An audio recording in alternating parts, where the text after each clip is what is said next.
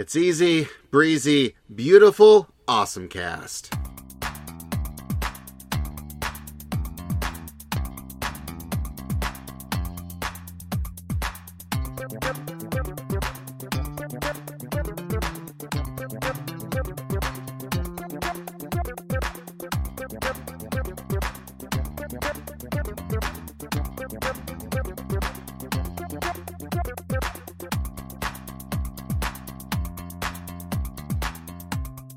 Hey, folks, welcome back to the Awesome Cast, your podcast for everything awesome.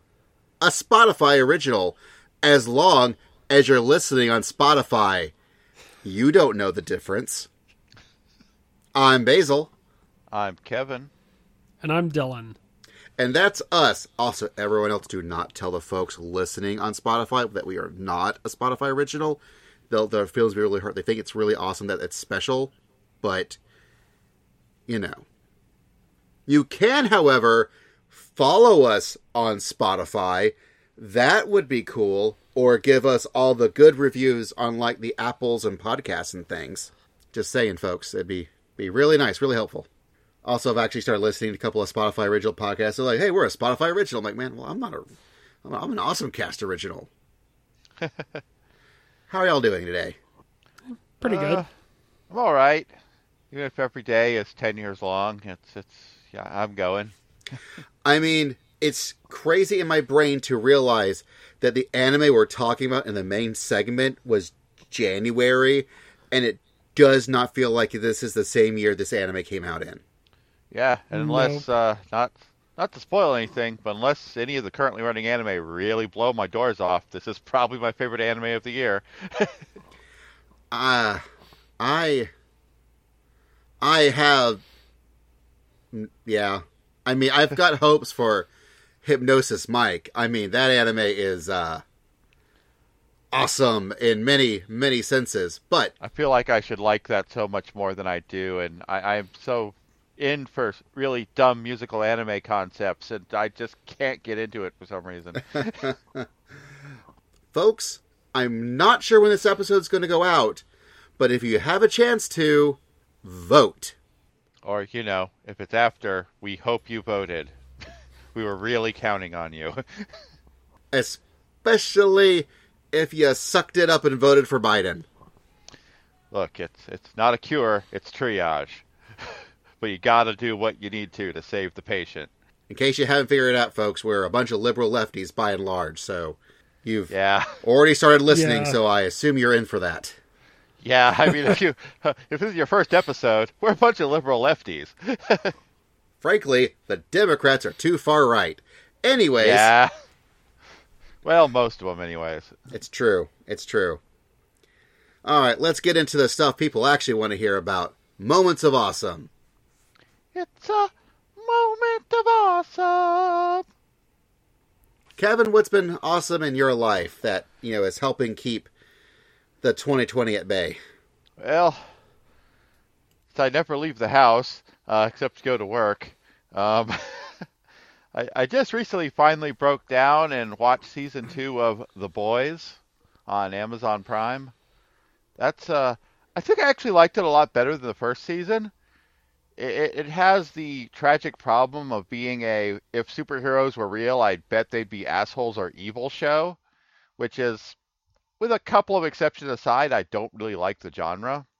On the other hand, it stars Karl Urban and a, a, lar- a large ensemble cast who are all pretty amazing actors.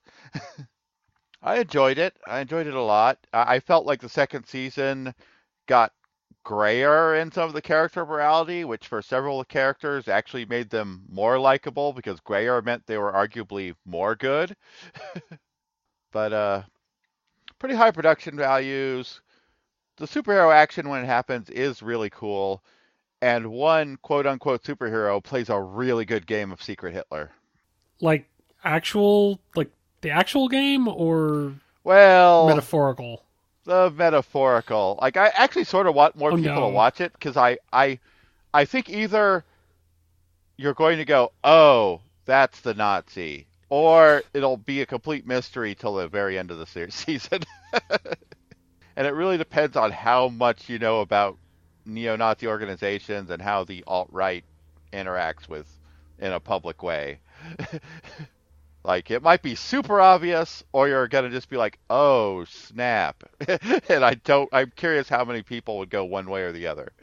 I'm I'm scared. This this almost sounds like it's for people who are extremely online. Like it's doom scrolling. A little bit. Uh there's some parts of it that were very cathartic, though. like I said, I, I actually found it a little. I weirdly found it a little more upbeat than the first season of the show. And I don't know. I'm a sucker for Karl Urban. Like you know, whether it's him being Julius Caesar on Xena or in Lord of the Rings, or you know, just popping up in a dozen like semi-good movies and even semi-bad movies. You know, it's like, oh, hey, it's Karl Urban. I kind of love this now. But uh, I don't know. It was a fun. I found it a fun time. I'm now going to move on to uh, season two of the Umbrella Academy, which I hope is inter- as entertaining as the first season of that was. But I, I haven't gotten into that very far yet. I, I really enjoyed the second season of Umbrella Cap- Academy. It was it was a good time. Yeah. And that's more dysfunctional family who are also superheroes, which I count as a different genre. that that makes sense. I think the two of those actually came out around the same time. Yeah. They were just kind of sitting there, and I'm like, man, I should probably watch this. Because, you know, even though I'm here at home and nowhere else except work, sometimes I'm just like, eh, staring into the void. yeah, yeah, I get it's that. Like I should do more things, productive or not. I should not just be staring into the void. Let's watch a couple movies and TV shows I'm meaning to watch. nice. All right, Dylan, what void are you been staring into lately? Actually, I've been staring into Animal Crossing a lot uh, lately because I got it as my as a birthday gift a few weeks ago. You guys already did a podcast on that, so I'm I'm not not necessarily going to use that as my moment of awesome. I'm going to go back to my my backlog of stuff I want to yammer about on the podcast, and um, pull out Shirobako, which I'm probably going to be comparing Eizouken to because it's about a group of students who have an anime club in high school. They make kind of this first anime project and they they decide, you know, one day they're going to get together and once they all have careers do like a real feature length version of this. And then what happens is they all go out into the workplace and some of them some of them become 2D artists, some of them become 3D artists. There's one that is struggling to become a voice actor. And then you follow the character who becomes a production assistant. And whereas like Eizouken is very very much about the art, this is more about like the people and the social dynamics around that. It reminded me a lot of when I first got out of college and, you know, a few years out, like people are in different places in their life and it's it's kind of weird and you know, like the main character, she's this production assistant who is kind of caught between you know caught towards the end of uh, end of the uh, production process and she's getting getting handed expectations from both sides and having to learn how to kind of juggle that. Which is really interesting because it like one of the big struggles is she kind of has to learn how to say no. But it's a pretty quick watch. It's uh it's really interesting i think if you worked in like an office environment especially like i worked at a web design company right out of right out of college and and this really took me back so Oh yeah, I remember watching Shirobako's a really really fun time. Yeah, no, I definitely feel that Eizouken also lives in sort of a similar space like Shirobako also uh animation runner Kuromi. There have been all sorts of different things that you know, anime about creating anime. anime or, And- or real really in this case like just doing any sort of creative work like you're you're gonna you're gonna relate to to this if you've done it professionally Oh yeah, like I, I feel Eizouken really, really, you know, not to spoil the you know what we're talking about pretty soon. I really feel car- captures like the heart of the creative in a lot of respects, and also sort of digs in deep onto the how you'd want to make animation, how animation works, how animation is good, how it all sort of works together. Also, in the whole storytelling side of anime, where Shirobako is after you sort of know that it's where the rubber, literally in the cases of that show, sometimes hits the road, and how does the group actually, you know, get it done? It's definitely, I feel, uh, two very they're similar sides, but still different sides of, of, of, the same coin. Like I feel watching both shows can only enrich you as a person. Yeah, like there's not a better or worse comparison there. They're just coming at it from different angles at different places in life. And you are right, like the the literally the rubber literally meeting the road, there's a bunch of like well animated 3D like car stunt segments throughout as they're kind of racing between locations to to hand off work. Yeah, Shirobako is a fun show. it absolutely is, and also has some great, you know, Anno drops, as it were. Yeah. Oh yeah, I forgot. Like they reference real animation studios, but you know, it's always with the the serial numbers filed off. It's always a a Yeah. parody. And Yeah, Ono is I a like character. that it was about the the mechanics of how it gets done, not necessarily how the animation is made, but how it all comes together to get from you know onto the TV. Yeah, like this is sh- Eizouken is how you get started. This is how you continue doing it day in and day out. Meanwhile, what I've been doing day in and day out is been playing this Nintendo video game for the Switch called Super Mario Brothers 35. oh God, And it I is awesome. that. I love it so much. so it is Battle Royale Mario in that in the same vein that Tetris 99 is Battle Royale Tetris, where you are playing where 35 folks, including you, are playing Super Mario Brothers at the same time, but in your own bespoke levels. However, as you are killing enemies, A, it adds to your timer because everyone has a timer, and if your timer goes down, you die. B, it will send enemies to either a random person or a person, if you selected, will have the most coins or who's killing the most enemies.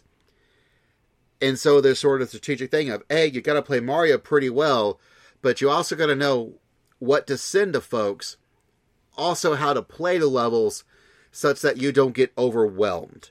And it's been a really, really fun thing to try and do. I try to get in first place at least once a day. I don't always do that. Many times I'm in the top five. Sometimes I'm number 18 because I completely missed a jump when I shouldn't have. The big dummy that I am. Bad Basil, don't do that next time. But more often than not, I do get at least one first place win a day. is it weird? My thought relation to this is, man, we need to remake the Wizard. Uh no, no, it's it's it's it's not. Although now I'm thinking about the actual Nintendo World Championships, which was a completely different thing, where you had to collect a hundred coins in Mario, then finish the first level of Rad Racer, then play Tetris until the time runs out. And really, what you really want to do is get through Mario 100 coins as fast as you can, burn through Rad Racer, and just rack up as much points of Tetris as you possibly could. And that was the actual hard part. Whereas this is all about playing Mario. And I do feel the trick is it's not speed running Mario. I think if you try speed running Mario, you're just going to screw yourself over. It's actually much better if you take it a little bit slow, at least at first. What I do is I go through the first one, because usually you always start at 1 1, and then the level assortment afterwards will be somewhat influenced by the levels that people have voted on that they've unlocked, or maybe it just might be random. I don't know. But chances are you're always going to start in 1 1. And what I usually do is I won't like be extra slow, but I'll take it on a slower pace. I will make sure to stomp on enemies because you get more points that uh, more time points that way. If you just lay waste to everything with fireballs, you only get a second per kill. Whereas if you stomp, you start at two seconds per kill, and if you can chain it, you can get up to like four seconds per kill. Same thing if you get like an invincibility star. So you don't want to just railroad everything with fireballs. You'll run out of time faster that way. Also, the more enemies I kill on my route through 1 1, the more enemies that can come back to me. Which I want once I get that invincibility star in 1 1, so that way I can rack up as much time as I possibly can.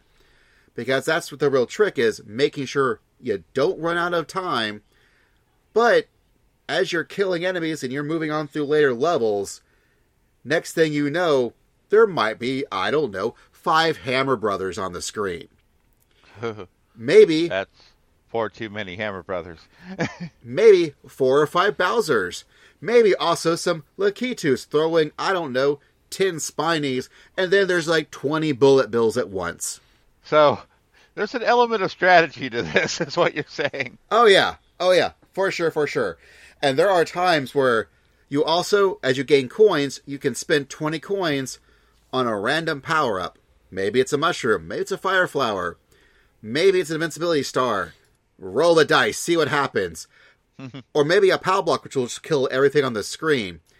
And there are some times where it's like me and three other people.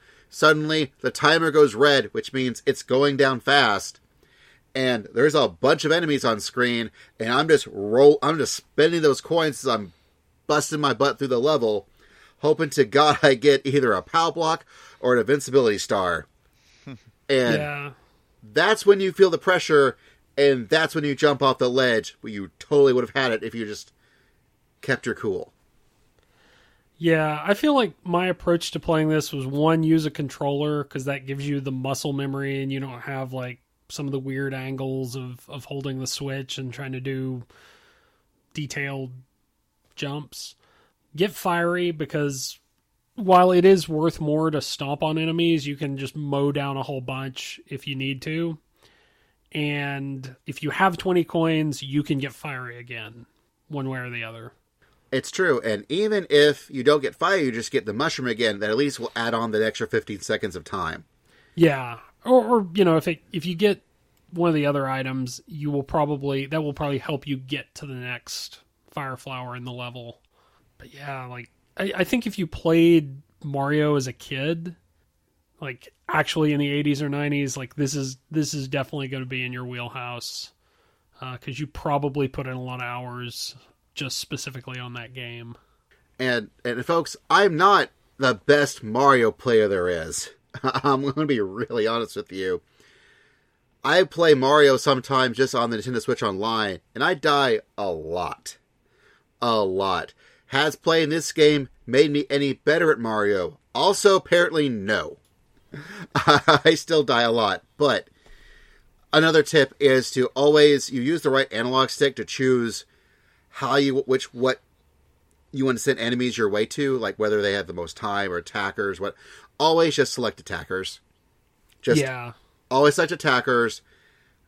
There's something where like that I think will also give you the chance to get the enemies sitting back to you, and you actually want that because you want more enemies to kill, such that you get more time on the clock. And speaking of folks that are always on a timer, because deadlines always loom for that poor Field Club, we're talking about Masaki Yuasa's take on the manga by Sumito Owara, Keep Your Hands Off Eizouken.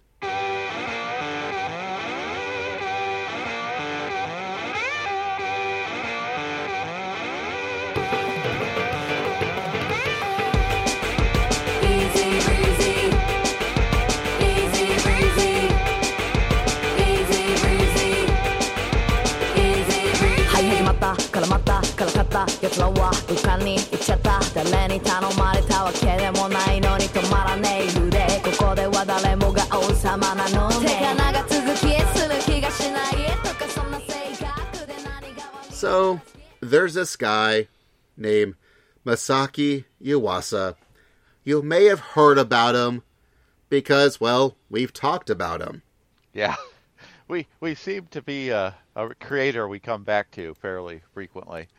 It's, I mean, he's a good creator. He makes very good shows. I, I can't think of a show of any show of his that I have watched that I haven't liked at least a pretty good bit, if not a lot of it. Yep, yep. It's uh, I I kind of jumped on the train on uh, Devilman Crybaby, but uh, I've like been realized I, I was missing out by not watching some of his other stuff. Oh yeah, no, he is he has made some great stuff. I mean, we have talked about things like Ride Your Wave and The Night is Short Walk On Girl with our buddies over at Third Impact Anime. And there have been several things we've talked about Yuasa on the podcast. Like for example, very recently, I say recently in the first half of 2020, uh, Ride Your Wave came out, which was very good. Last year, we talked about The Night is Short Walk On Girl with Third Impact Anime over during Hamicon. But he's also done other really good things like the Atomic Galaxy and Kaiba and Kickheart. I am positive at some point in our lives we've talked about these in Moments of Awesomes. We've had to. Yuasa's a very, very, very, very good.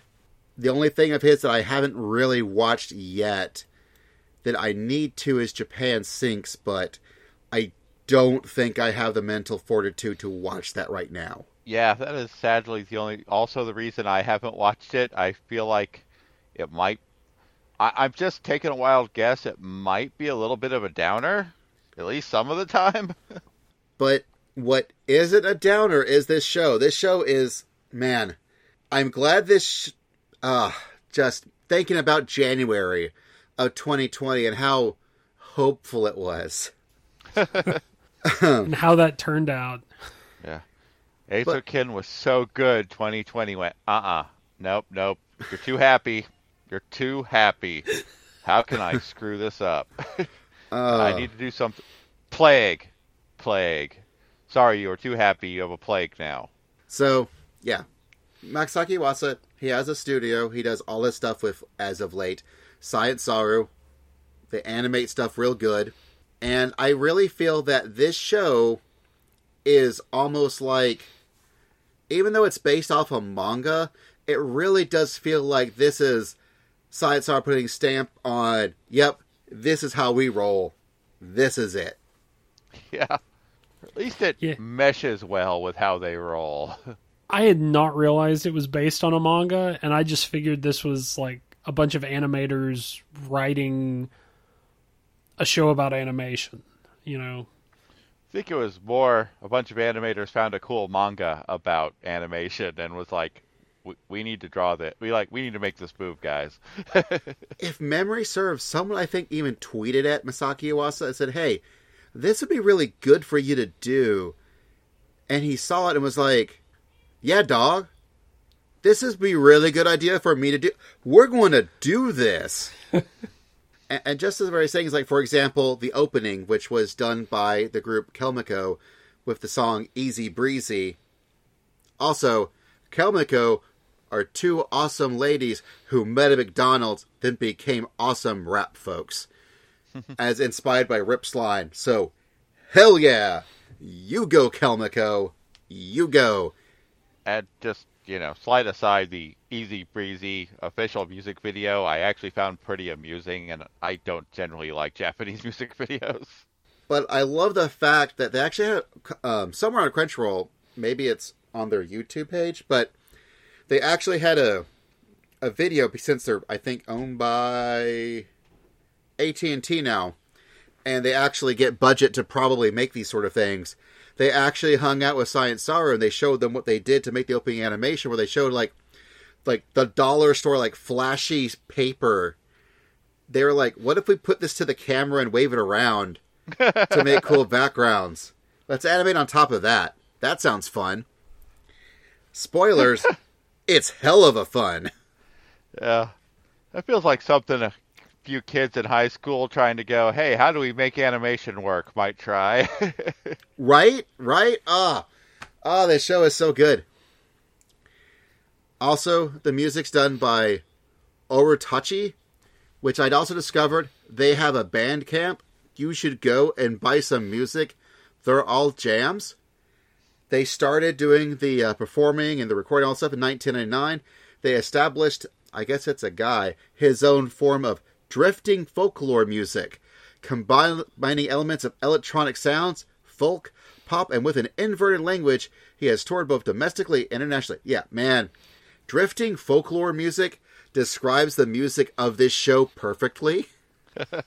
like like the the wow wow whenever they start going into their their imaginational vision or whatever you want to call it. yeah.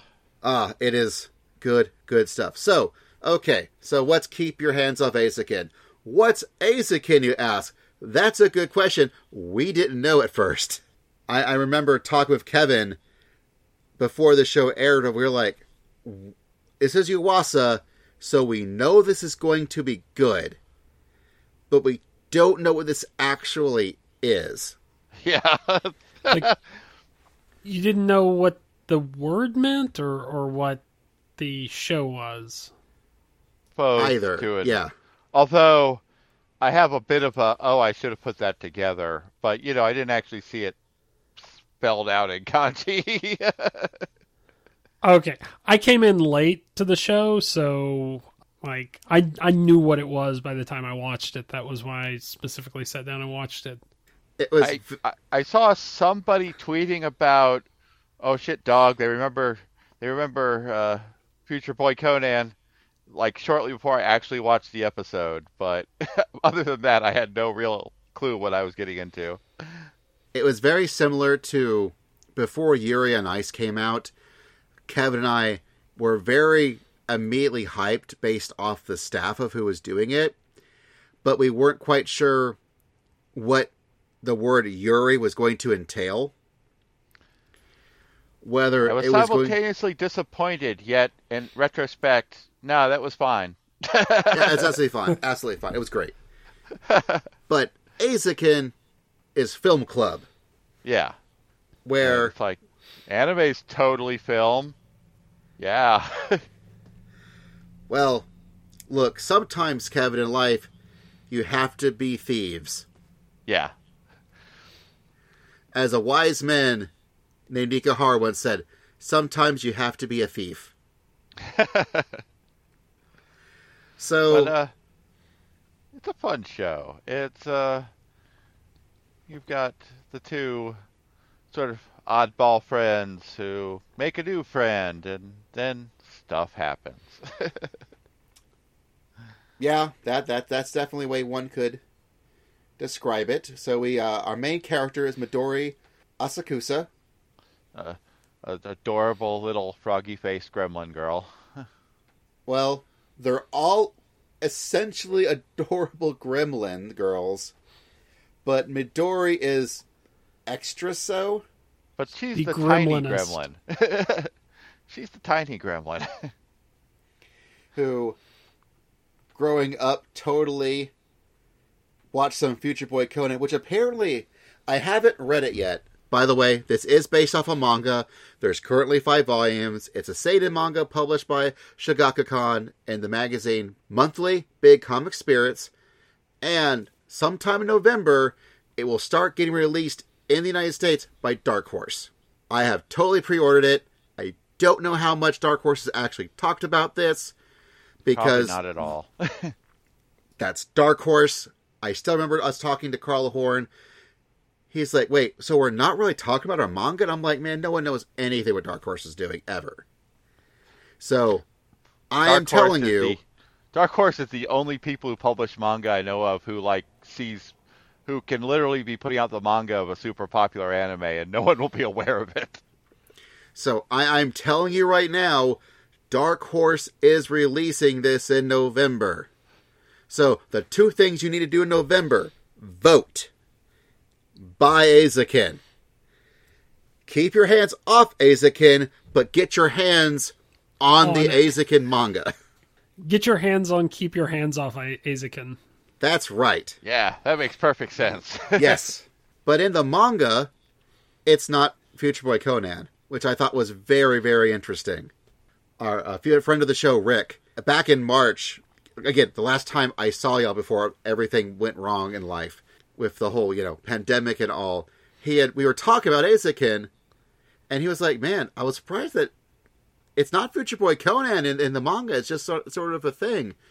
And I, that was, man, I, that really it brings me back to my early teens, back when Kevin and I, and well, ostensibly Dylan, I would assume, was in high school, and my I was visiting my family in Seymour, Missouri, and my uncle goes, "You you like those the Japanese cartoons, the anime stuff, right?" I went, "Yeah, yeah, I really like that." So it's like, "Well, I've got one. I've got one tape." because this is back when VHS was the thing. So, just in case you weren't sure if we were wonderfully, horribly crotchety old men, we are. And he loads me this VHS tape, and this movie blew my ever loving mind. Y'all, you should totally watch it. Grab it on VHS. It's called Warriors of the Wind. I weirdly had a very similar experience with my uncle David visiting him in Auburn. Uh, but uh, In case people don't realize, that was a was that a was that a Macek joint? I forget. I I think so. At least it very certainly had a lot of the same voice actors that typically show up in the like Harmony Gold Streamline stuff. Of the Wind is certainly a take on a dubbed adaptation of Nausicaa of the Valley of the Wind. Yeah. I By, mean, you know, a lot is cut out. uh, Yeah. The, the translation is highly questionable. The acting is also highly questionable. But you're getting exposed to, you know, fabulous and detailed animation that, at least at that time in our lives, we hadn't seen much anything like. I I should also point out, you know, double checking us, it was not, it was Mesa International and Showman Incorporated. Ah, Watching that, and that was honestly my first actual Miyazaki Ghibli, frankly, at some of their best. Even this weird, hacked up version of this movie was still absolutely mind breaking and mind opening in the best of possible ways. Back when Miyazaki was, as he was coming up, things like frickin' Nausicaa and Porco Rosso and Kevin, help me out here. good stuff. Uh, Kiki's Livery Service, uh, Totoro. Uh, although my favorites are like Nausicaa and Porco Rosso, you already hit my two actual favorites. Oh, my brain is blanking on the Laputa. Oh yeah, Castle in the well, Castle in the Sky is what you find it under these days. Right. Yes. Yes. Just uh, I, I absolutely adore those that part that that that time frame of the Miyazaki Ghibli, you know, era of animation, and just Kind of like, well, yeah, it, it's not like they're exactly the same settings, but there's sort of a a retro future kind of vibe to them. and even things like the Wings of Honneamise. Yeah, Yeah. where they are really, really thinking through everything, yeah, where every little bit of neat technology or animals felt like everything was super like thought through. And how would this put in interact? A ridiculous amount of thought into like back tracing technological development of this setting, so everything nestled into each other logically. And that is the stuff Midori lives for. yeah, That is absolutely what her jam is. And that's what she wants to do. Anime for her is all about the setting, and she keeps doing all these crazy designs based off things that she sees in this town, which this town is also wild. it kind of is.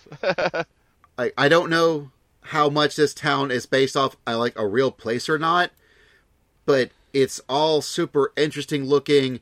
It is weirdly built and grown up over the times of this world's existence. Everything is sort of like with canals here and there, and things don't quite lock in like they're quite supposed to, but it, yet it works somehow, anyways. It is just super inspiring to look at, and is just the perfect place for Midori to riff on. Yeah. In fact, later on in the series, they get into the setting and uh, like start exploring for inspiration. And yeah, like it does a really good job of making you making this feel like a, a real place that they are exploring, and that's kind of different, kind of weird. But Midori is not the not the entire show made. No, there are two other people that are very important for the Eizouken to exist. And the second person we're talk about is Sayaka Kanamori. Kevin, take it away. Oh, she is literally my wallpaper. She is literally my wallpaper. Um, she's she's the tall, angry gremlin. she is not really a fan of anime. She doesn't really know much about art, but she thinks there's money in it, and she has the determination and persistence to both wrangle cats in the form of her anime obsessed friends and actually get things done to put practical use to their desire to make animation. All the while, hopefully, getting some kind of profit out of it for herself. and she will do whatever she has to to get shit done. I, I, Yeah. I aspire to Kanamori levels of getting shit done. I it almost like that's almost necessary. Like that's that's really realistic because you know, especially you come in with Asakusa and you're like, oh, she's the idealist. Yes, that's who I identify with. Kanamori is kind of the cynic, and then you really grow to like her because because she's just a little bit removed from all the creative aspects and, and, and really being into it, she's able to herd cats effectively. She's able to kind of scope everything down and make sure it gets done on time. She will bribe, she will blackmail, she will drag you off into a corner and make you work. Whatever has to be done. She will find loopholes with the school Yeah. administration. Yeah. She will make it so they that so much buzz with the school's name is attached to it, they won't dare attempt to cancel the project. Oh yeah. She will Like- also use social media and uh, Yeah. merchandising. It's like, oh my. It's like I don't know. I uh, and just okay. We we have commented on kind of the like the character designs are all kind of gremlin-ish, but just something about how she's very tall and square and her teeth. just I don't know. It's like she's so unique looking that it is just like mesmerizing sometimes. Well, that is something that's really neat about this show is that yeah they they, they actually and it's one of the things that i don't think the live action quite gets because they are, they're doing a live action version of this but all the girls are being played by idols because of course they are Yeah. Yeah. My But it initial reaction quite- was two of these three girls are way too conventionally attractive for their for their characters.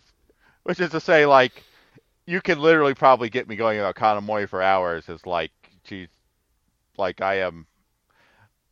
God, if I ever meet a Kanamori like girl who's remotely close to my own age, like I will, I I will woo her. I will marry her. That's well just remember that she does rock the same credence that the wu tang clan did in the song cream cash rules everything around me dollar dollar bills y'all Yeah.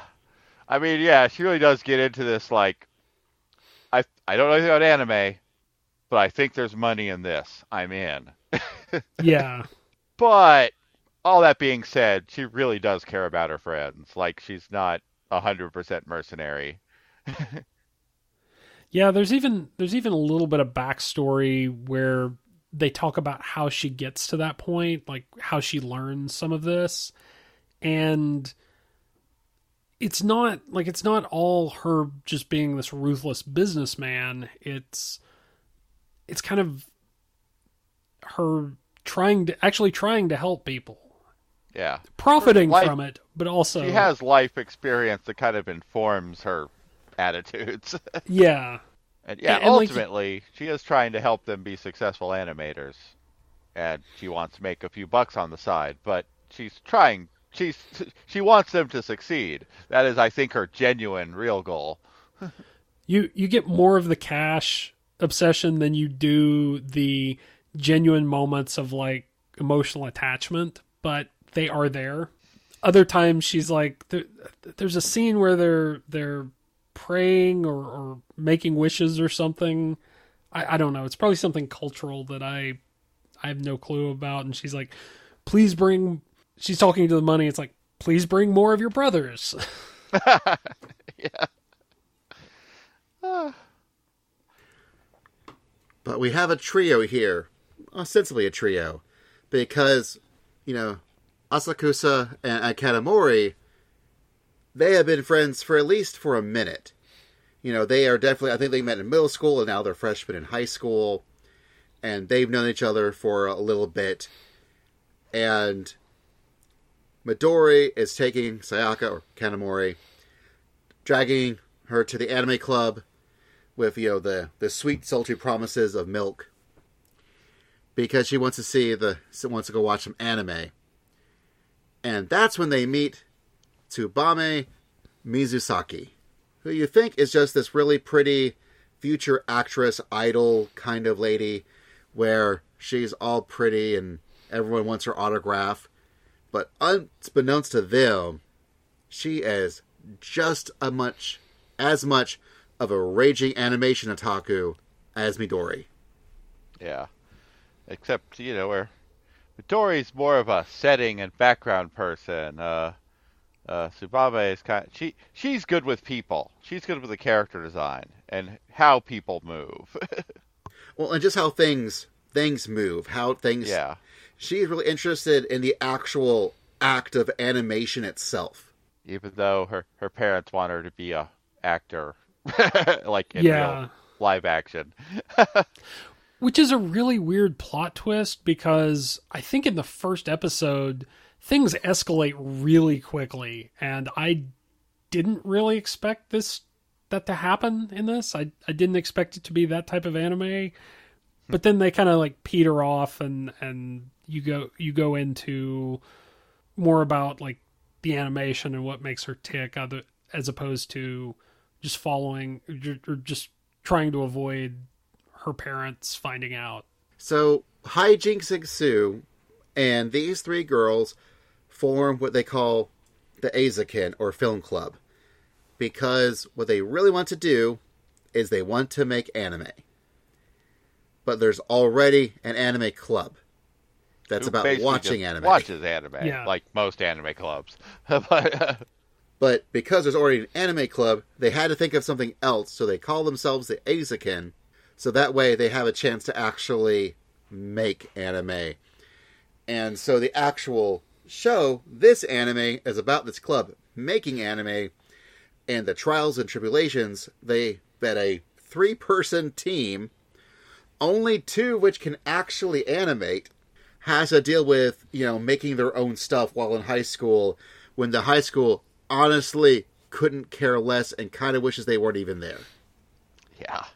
Yeah. They're kind of Yeah, actively to some extent they're actively trying to stop them. Yeah, like Kanamori kind of treats every victory as temporary. Like, oh, I just dealt with them for a little while. They'll be back to shut us down. as they gradually eke out more production space and beg, borrow, steal, and if necessary, buy their supplies. Yeah, and that is one interesting thing. Like we you said earlier that only two of them really have the ability to animate, but you see a lot of Kanamori like filling in the gaps, doing the legwork that needs to be done to actually make this happen. Like if if if this were really happening, you would have to have someone in that role to just handle all the stuff that no one else wants to do or, or that doesn't specifically deal with animation and, and art. No, she essentially, much like how Midori and uh, Mizusaki, they both have to deal with the whole animation stuff. Kanamori, she is both serving as both producer but also essentially production assistant at the same time. Yeah. Like she is definitely handling all of the not actively involved in animation, getting animation done roles. But much but as a counterpoint to Shirobako, which is very much more of a here is a sort of a exaggerated but you know inspired by a real life portrayal on how the sausage gets made. This is much more of an idealized magical realism take on the whole thing. Yeah, like Yeah, you don't have a team of specialists in, in every Right. little piece. About once an episode, you have an extended sequence where they sort of wander into their own heads of what they're creating, and you get to walk around in it. Oh man, that that's what sold me on this show. When they did that first scene, like it it goes into that sketchy art style that Asakusa uses, and it's not quite like watching like a Miyazaki anime or something, but it's it's that sort of fantastical feeling yeah. um, that you don't get from just hey you you wouldn't think exists f- for a show about hey here's a couple of girls in high school that make anime Right. Yeah, and the, I I love how they kind of are making their own sound effects as it goes. oh yeah Yeah, yeah. So I think it was also the fact that Mizusaki and Asakusa, they both share in it. It's not just, you know, Asakusa's, you know, brain just going hog wild in, in, in imagination. Somehow, Mizusaki joins in. They're both feeling it together. Like they're And it's totally kind of- in on each other's Kanamori's vibe. It's there great. too. Even she gets caught up in it, which is part of my feeling of there's a little bit deeper than just I want to make money. Is my first clue. she gets sucked Yeah. into it too, to an extent. there's a lot of yes anding Yeah, like improv and actually there actually is a moment later on where they meet they're they're out exploring and they meet a another student at the school and Kanamori and her start to talking business and you've got Asakusa and Mizusaki and I think the head of the audio club just kind of screwing around in the river and the other two look at them and go like oh wow they really are off in their own little world yeah. and you see it from the outside. Yeah, it's uh this show is is is very very good, and uh, like I, I I guess we need to get into spoilers, but I, I really feel that the act of watching this show, like even if we try to spoil things, it won't matter. Like the act of watching them do this stuff and seeing the animation they actually do come up with, because what is really unique about this particular show is that you have the animation of them animating the show itself. You have the the the crazy, you know, imagination mindscape stuff, but then they also show you what they actually animated. And they all are each in their own ways are very unique art styles. So essentially you're getting three entirely different art styles in one show, which is already amazing. But just watching these three gals, four gals, and beyond, also the Robot Club, Yeah. um, just the wacky hijinks they get up to and how they finally get through things. Also, things like, for example, while Asakusa really loves coming up with the setting because there's just the three of them, she also now has to become the director. She has to figure out what they're actually doing, what is the thing they're actually creating, and how how do those things connect. And that requires a lot of growth on her part to realize that she can't just come up with random things and hopefully someone out there will fit it all together. No, she has to do that too. Yeah. There's a lot of there's a couple scenes where she will go off on this weird tangent that would be an interesting story in itself, but doesn't actually progress the work they're doing. And she kind of has to get reined back in and focus, which is is like I said that that's really realistic if you're doing any sort of creative work like that where um sometimes you have to have to kind of like shut certain things down to to make progress um there were actually there were actually some other good moments like that where like with uh the robotics club and and teaming up to make that the video that they make for them and working with I think there's an art club that they work with for some backgrounds in the auto club. There's a lot of deal making and kind of negotiation and it's really interesting. Sometimes it lines up really well, sometimes it doesn't, but it, it feels really realistic if, if you're doing any sort of project like that.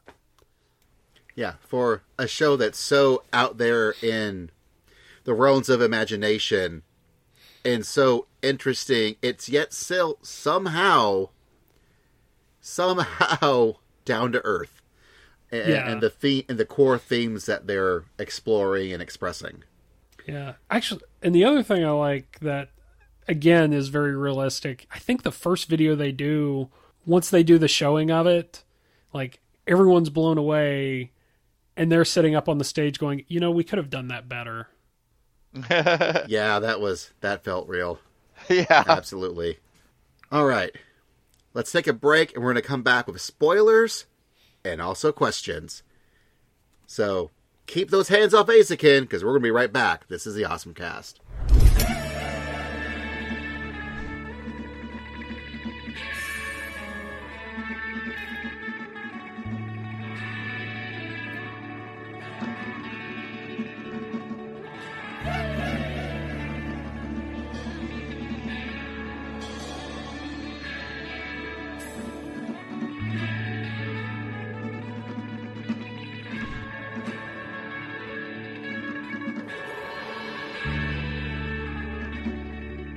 All right, folks, we're here back talking about Keep Your Hands Off Eizouken.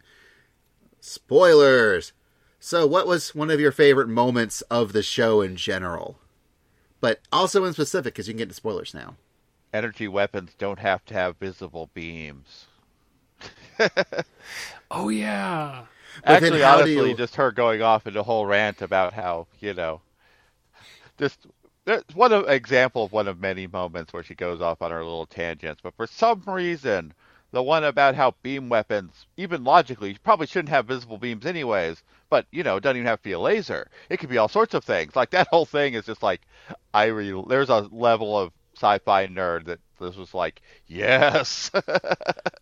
But that's also really good because it has that creative aspect of like, okay, what tools do we have to convey this experience or this feeling right. and they can't draw it now so they have to animate some of the the the things around it Yeah. they have how to use sound projector, how the projector moves, the sound of it powering up and turning on, and the the visi- the effect being clear and visible, even if there is no beam. You know, it's it actually makes it harder to animate, but it could p- conceivably have a bigger impact visually if done properly.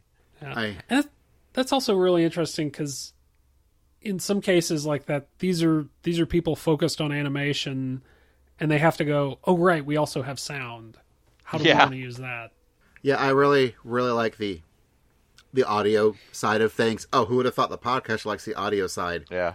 yeah Oh yeah, they go find their whole their their they actually go have to go find an audio person. you know, like there's an actual audio club that's got like one whole person in it, and they recruit her to do their soundtrack basically. Yeah, uh, Parker their, uh, Doumeki. well, yeah, and sound effects. Yeah, Parker Doumeki. Uh, she was. That was the whole. That was actually my one of my favorite moments was when they met her, and seeing all these sound files and realizing that sometimes you just got to go find more sounds and record more sounds. And I'm like, yes, yes. Sometimes you need more sounds. That's right. Uh, oh my gosh. And also Kanamori's aha we're roping you in because with us helping you, you'll actually be able to keep all your sounds. Yeah. So let's get into some questions, shall we? We have quite.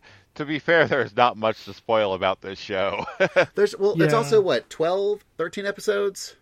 Like the show isn't terribly long, which is you know great if you just want to start watching it. It's not a huge time investment, and every minute's worth it. It's also easy to kind of binge in pieces because there are really like three or four main arcs dealing with each of the animations that they do. It is true. But speaking of animation, Jennifer on Twitter at crystal underscore Shiva asks, "How has this series changed how you view animation?" uh, I'm not sure if it changed how I view animation, but boy, it it really reminded me of the wonder of like seeing really good animation for the first time. Yeah, yeah, yeah. Same, actually. And again, it really reminded me of that first time I, I saw, you know, Nausicaa, even this in this butchered form, and just how much it really opened my eyes. And I'm like, does anime even do that anymore? Like, I'm trying to think about even to Miyazaki, and I'm thinking about The Wind Rises, and it just did not. It just did not do anything for me at all. Although I will say that this year also had Deca-Dence, and I don't know how well I need to. I need to catch up on it. Don't know if it m- makes the landing. Pretty solid, pretty solid. Well, that's good because the first the first part of the episode of the first episode, I'm like, all right, they're really thinking things through. This is really interesting. I really like this crazy like giant robot they've kind of built. And then the second episode gets and go, oh my gosh, they really thought some things through. yeah, I was not thinking they were going to think like this. This is I- some different thinking. I do feel that people who worked on Deca-Dence definitely like Nausicaa. You'll probably immediately figure out what episode that is if you haven't seen it yet. so, so shows still do it. It's not all just isekai riffing on JRPGs, which is already more or less ripping off Castle in the Sky. yeah. But I mean, but that they have their place, but at this stage of the game, you got to do something really interesting with the idea to even move my needle. yeah yeah Yeah. I I think how it changed my view of animation, like I, I think of like the scene where they're drawing the windmill or they're animating the windmill, and they go th- through so many iterations, adding little bits and pieces that, as someone who is not an animator, I would never notice. But I'm sure someone who has the experience, like, can pe- pick everything apart and see what they're doing. Um, just just that level of detail and the um, like I said, the example I, I mentioned earlier, where they have to think about how they want to use sound and what they can convey in one medium that they can't in another, and just like all the little behind the scenes choices that that uh, you're making that someone watching it would never pick up on unless they were experienced in it. Charlie at the underscore sommelier asks, "Yeah, how?" Okay, Of course, he did. Well, Charlie, in this show, there are very good moments, and some moments really resonated with Kevin and myself, which made us really appreciate how we view animation. That's Yeah. how. That's how. Yeah. Also, Dylan had his thing. Did you listen to Dylan? You better have Charlie. Tobias at Reverend underscore Tobias asks, What was your favorite gag from the show? I'm going first. Kanamori, social media's bad. Oh yeah. There's nothing fun about social media. I was like, dang, Kanamori, you got this. Oh, I can't remember the line about mecha anime being a crime exactly now, but that's that one was good for me. Although I would say my favorite gag is also Kanamori related, but her literally sawing a lock off a door to get the guys who are gonna turn the the master into an actual like DVDs because they're trying to shut down, and she's like, uh-uh, you're gonna do this. And she literally saws the lock off their door to get in. And it's just very slasher movie and how she's shot. I I think the thing that the one thing I have in my notes, probably because I related to it, when Kanamori is trying to get Asakusa and Mizusaki to focus, and they're like, "Oh, hey, there's a raccoon!" Like, yep. oh, hey, there's a butterfly. Yep. I also really like the moment where Mizusaki really, really bonded with the robot guy about like being able to do Street Fighter moves, and why can't we just do Street Fighter moves? Oh yeah. This, honestly, the show has a lot of really good bits. They're, It has a lot of really good bits. they kind of deliberately slash accidentally create a whole viral marketing campaign for their mecha anime just because people are trying to shut them down and just the chase through the school festival like drums up a lot of advertisement it's pretty fun And the real reason why the, sc- the school keeps wanting to shut them down is because they're so not what they normally deal with in the school. They're like, they're just at the boundaries of what's allowed that they technically should exist, but they're too annoying to exist. And how do the girls figure out how to weasel around them, especially Kanamori? It's ah, it is it is good stuff. You fit in the square holes but you're still round pegs Yeah. Tobias's next question of is which of the Eizouken's three projects did you personally like the most? Oh, I, I feel like I gotta say the mecha one, just because like I'm like man, I want to see Science SARU just do a straight up mecha anime now. I don't I don't know that any of the three projects would be something that if it existed I'd be like really pumped to like oh yeah I got to watch that that's a genre I love. I probably like the the UFO Wars Mhm. one the best just because of like some of the designs of of the mechanics of of like the messaging relics or whatever and all the work that goes into researching this and making it look like the area and and all the callbacks I thought were really neat. I, I think the second one, the mecha one, was overall the best. I like the UFO Wars a lot, but that was the one where I felt that they kind of went too.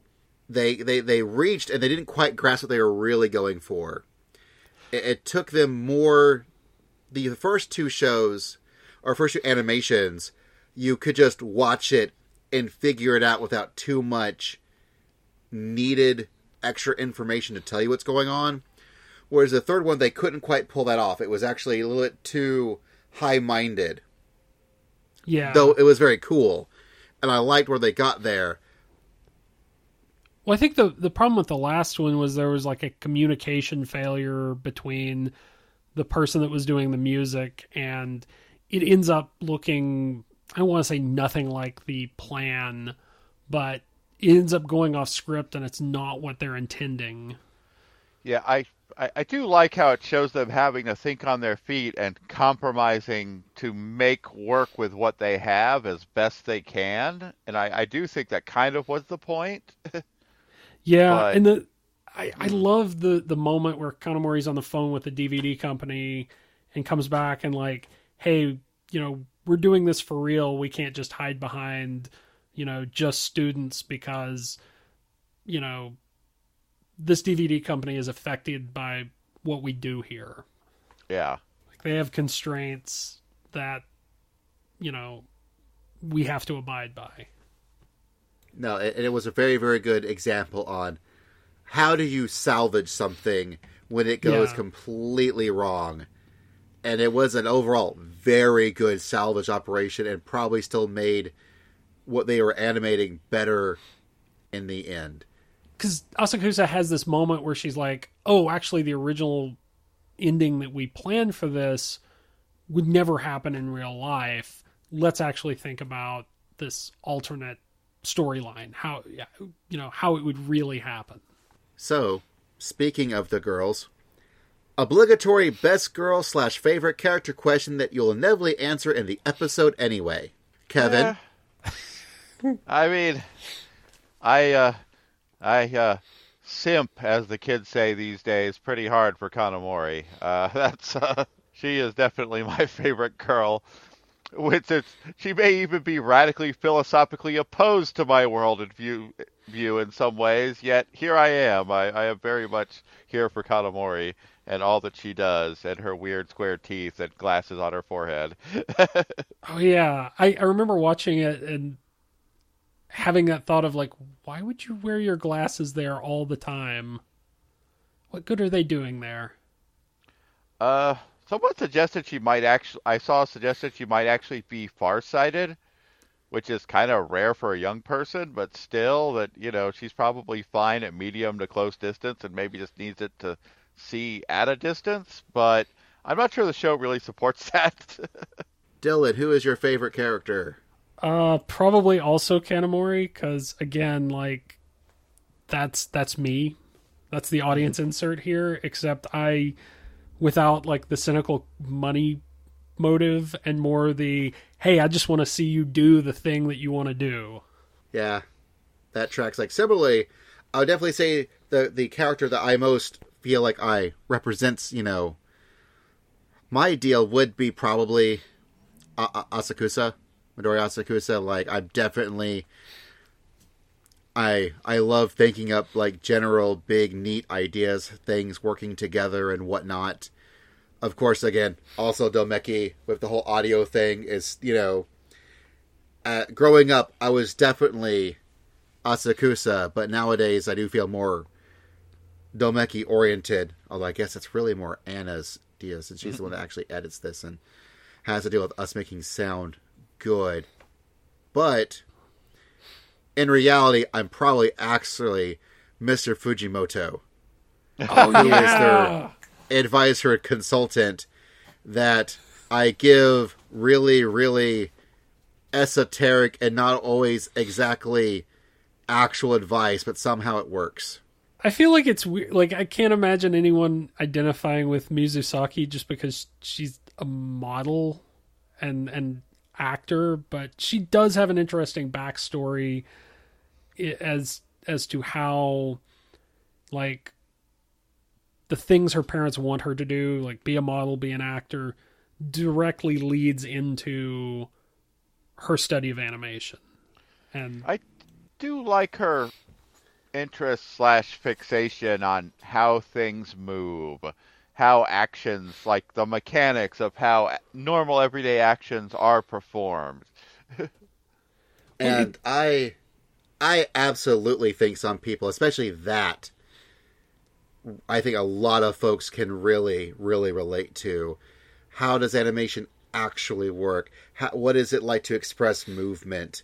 The things that actually, you know, for example, I have several artist friends.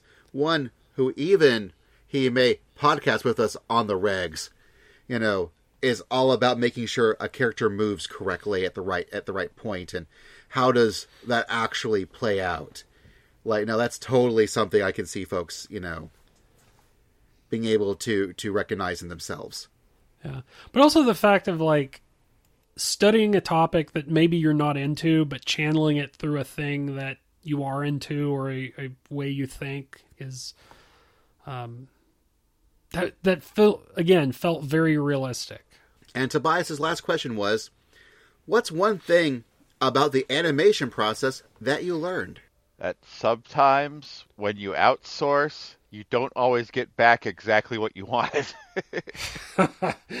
Sometimes it's nothing like you wanted at all, even remotely.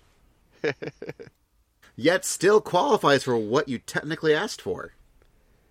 Hey, and man. you somehow have to make it work. A- asking asking those questions, the the person doing the outsourcing, asking those questions is a skill that you have to learn on top of the actual skill that you're doing. Man, I don't know. I think for me it would be like I said, the windmill scene and, and some of the ways that they solve problems like, hey, we're gonna add the mask to the character design so that we don't have to do the face animations and that saves us some time that we can put into the action that we want to focus on. and um, like I said, like there there are a couple times where they bring in the use of sound to convey something that animation alone can't convey. Yeah, no, for me it was like the case of, oh hey, we can portray this without actually using laser beams. But wait, how do we actually then show people what's going on? Like the laser beams are really good easy visual device to show you, oh y'all laser beams happen boom boom. How do you do that without the laser beam? And, and them trying to figure that out was that was, you know, I know Kevin was geeking out on like, yes, finally someone gets it. For me, I was like, ah, this is something for me to get. Yeah. I was like, yeah, I do love all the little all the little problem solving bits of especially like when you're seeing inside their little imaginary world and they realize, oh, that's a problem with this design. Let's just tweak the design to Like, oh yes, this wouldn't work, but we put legs on it. Uh-huh. Aha! Solution legs. Yeah. Which is funny because you could you could still do a show that didn't pay attention to those details, but it wouldn't have the same impact. No, I, I definitely feel that this show, as much as anything it is, is about the details and taking that much care and thought and effort into it, you know, will pay off. Yeah. All right, let's take one more break and we'll come back with final thoughts and awesomes out of awesomes. Because this is the Awesome Cast.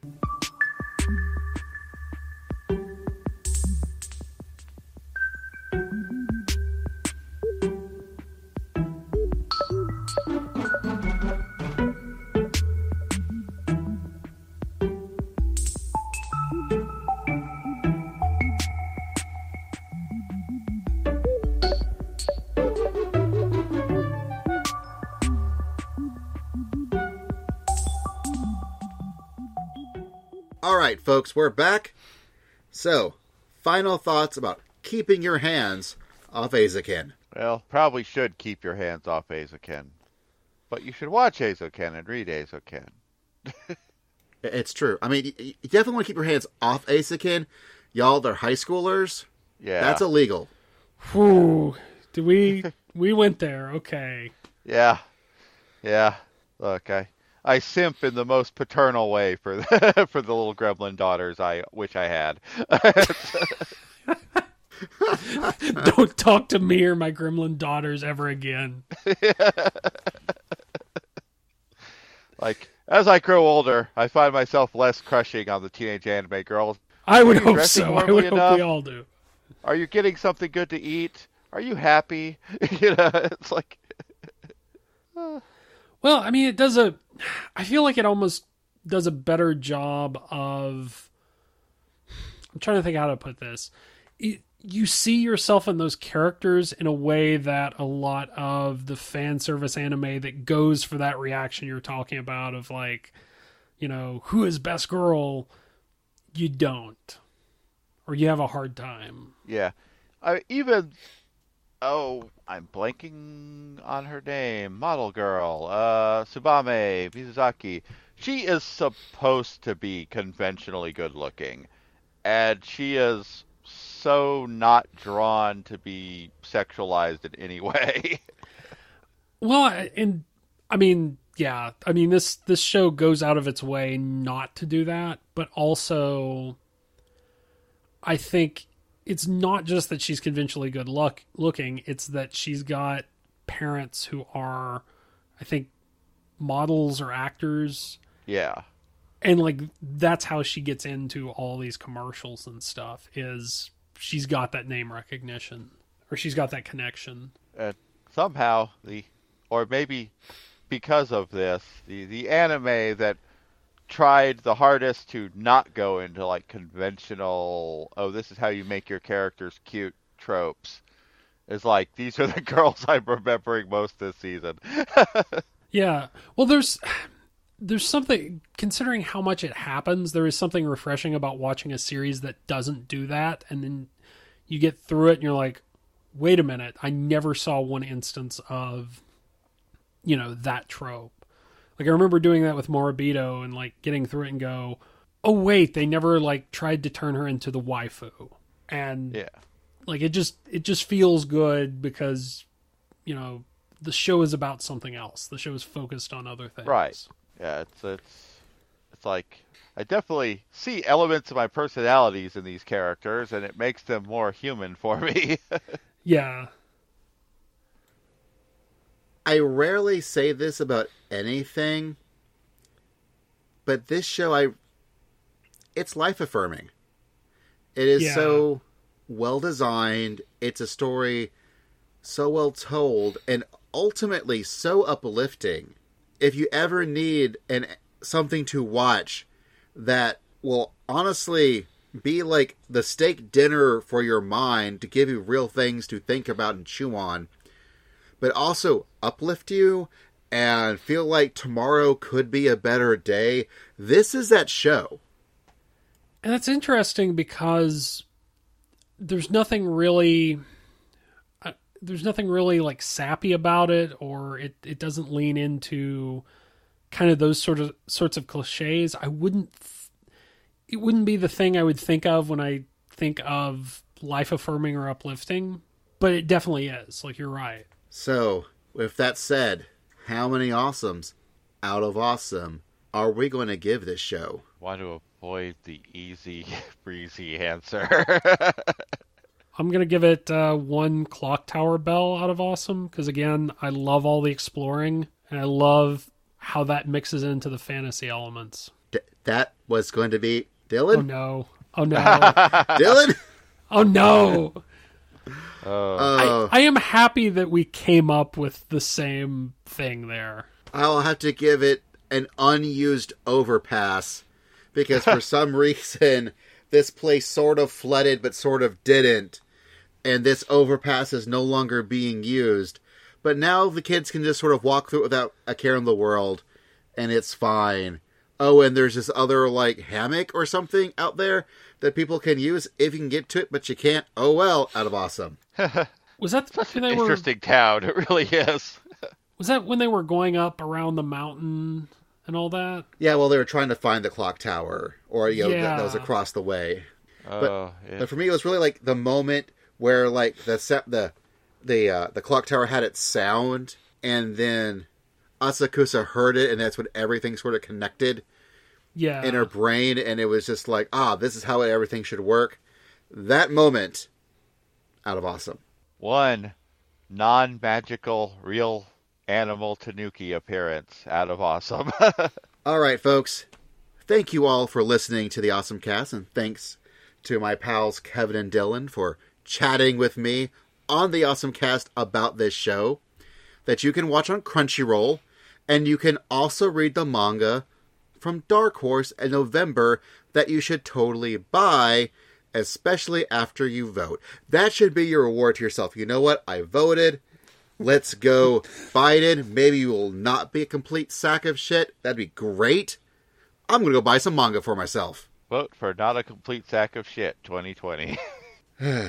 So this has been the Awesome Cast, your podcast for everything awesome. It is edited by the most wonderful editor in the world, my love of my life, my wife Anna. You can find her at Angel Darkfire, but there's no A in the middle of it on Twitter. You can find myself on Twitter at It's Basil Time. You can find Kevin at Twitless underscore Kevin. You can find Dylan on Twitter at, at Dylan Wolf. You can find the Awesomecast on Twitter at Awesomecast or go to our website, awesomecast.com. There's all sorts of places that you can click on to actually start throwing our podcast into the podcaster of your pod catcher of your choice. If you happen to listen to us on Apple, please give us five stars. It would be so useful. Tell a friend.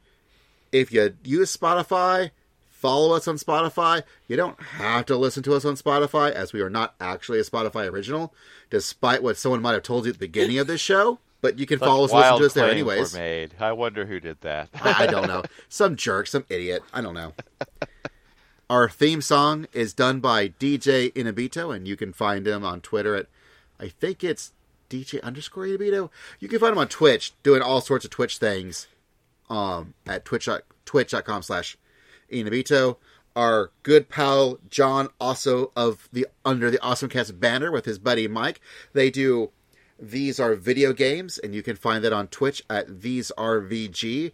I think Dylan sometimes moonlights over there helping them play some of the multiplayer games. Yep. And if there's anything I have forgotten, I apologize. You should totally go out, be amazing, and go vote.「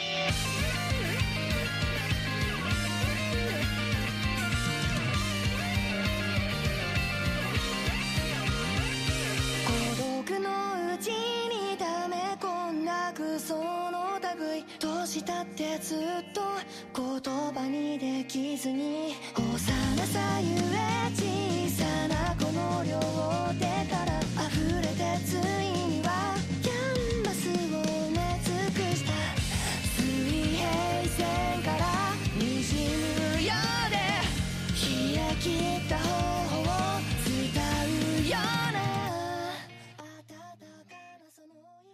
Yeah, yeah, here's a stinger for you, folks.